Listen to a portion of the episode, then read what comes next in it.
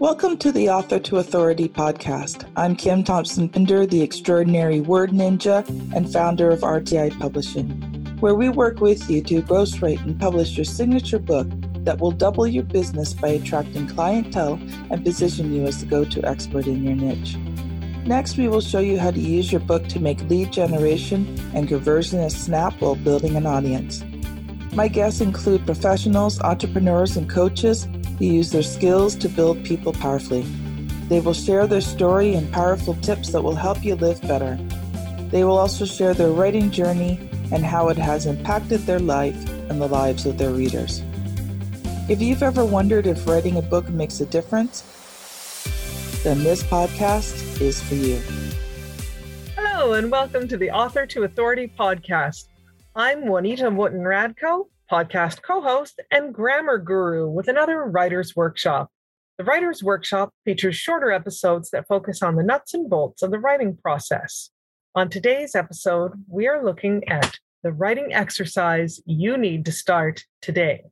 But first, let's build our vocabulary with the word of the day procrastinate. To procrastinate is to intentionally put off doing something that really should be done. For example, you could use it in a sentence like this Instead of recording her podcast on Friday, like she promised Kim, Juanita procrastinated and finished it on Monday morning. A disclaimer the previous sentence may have been based on real life events. Oh, oh. Do you exercise? I confess, I prefer buns of cinnamon over buns of steel. But do you do any writing exercises? One writing exercise I use regularly comes from Julia Cameron's book, The Artist's Way. They're called morning pages. This stream of consciousness writing exercise is deceptively simple. It only has three steps. One, write by hand on paper. Two, write at least three pages. And finally, write about whatever is in your head. That's it. This exercise is especially good for solopreneurs and people building their platform because it allows you to lay out your ideas in a concrete way and it gives you a chance to refine your message. Many authors' rough drafts will have phrases like, in my opinion, it is better to, or you may believe that.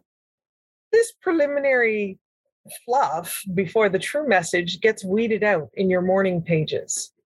You can really crystallize your thoughts and communicate more powerfully. Now, you may be thinking, writing by computer is much faster than writing by hand. You're right, it is, but it's also easier to edit your thoughts or self censor them. And when you're typing, I know for a fact you spend way too much time on the appearance of your message rather than the content. Studies show that handwriting activates special areas of your brain, the ones associated with reading and writing and working memory. This exercise helps your brain to develop the habit of flow. After some practice, you will notice that you're able to sit down and write several pages without hesitation. You might think, three pages is such a large amount. I sympathize. Sometimes it is for me too. What do I do? I get out my grocery list, chores I have to do, a list of books I want to start to read. If you are really and truly stuck, then just start writing. I don't know what to write. I don't know what to write. I don't know what to write. Like the old school punishment of writing lines. Remember Bart Simpson writing lines on the chalkboard? Same kind of idea. But here, you're not really trying to punish yourself. What you're doing is trying to reboot your brain by giving it a boring task. Have you ever noticed that your brain comes up with some really inter- interesting ideas? Like when you're doing something that's automatic, taking a shower, waiting in a grocery lineup, or washing dishes. That's when you seem to really get your brain chugging and kicking over. So, personally, when I'm doing the morning pages exercise, I like to use a journal that is at least five and a half by eight and a half inches. or an A5 size.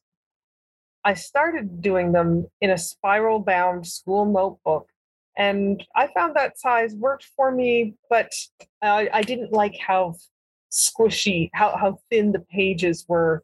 I wanted a little more cushioning for my hand. You'll find the right size for you for your own preference with a little bit of practice. You don't have to do this in the morning, but usually it helps. If you get up at five o'clock in the morning, you will find that it is much quieter and there are fewer interruptions from other people that you may be living with. You may find it a little tedious writing by hand at first because you're accustomed to using keyboards so often, but it is definitely worth it. This is one instance where I allow myself to write as freely as possible. I don't police my grammar or my spelling. I'm trying to get out as many ideas as possible without interruption. If I make a mistake, I draw a line through it and move on. Morning pages can give your brain the reboot it needs after spending the last 18 months dealing with the new challenges brought on by the global health crisis. If you feel like you need a fresh start, morning pages can help you get on a new path. It's all part of a challenging creative process that gets you to your final goal a professional, finished book that shares your message with the world. That's it for today's Writers Workshop. I'm Juanita Wooten Radko. Thank you for joining me on the Author to Authority podcast.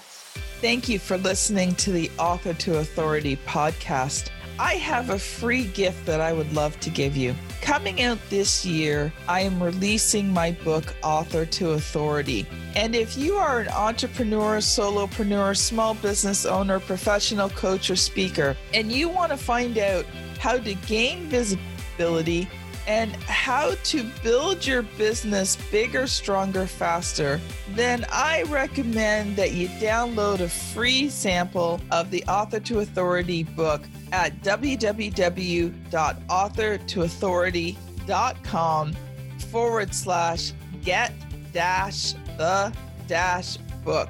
It's going to be a great resource for you that teaches the author to authority concept and the six key areas that you build authority in and how you can use a book to do it all faster. So don't forget, get your free copy today.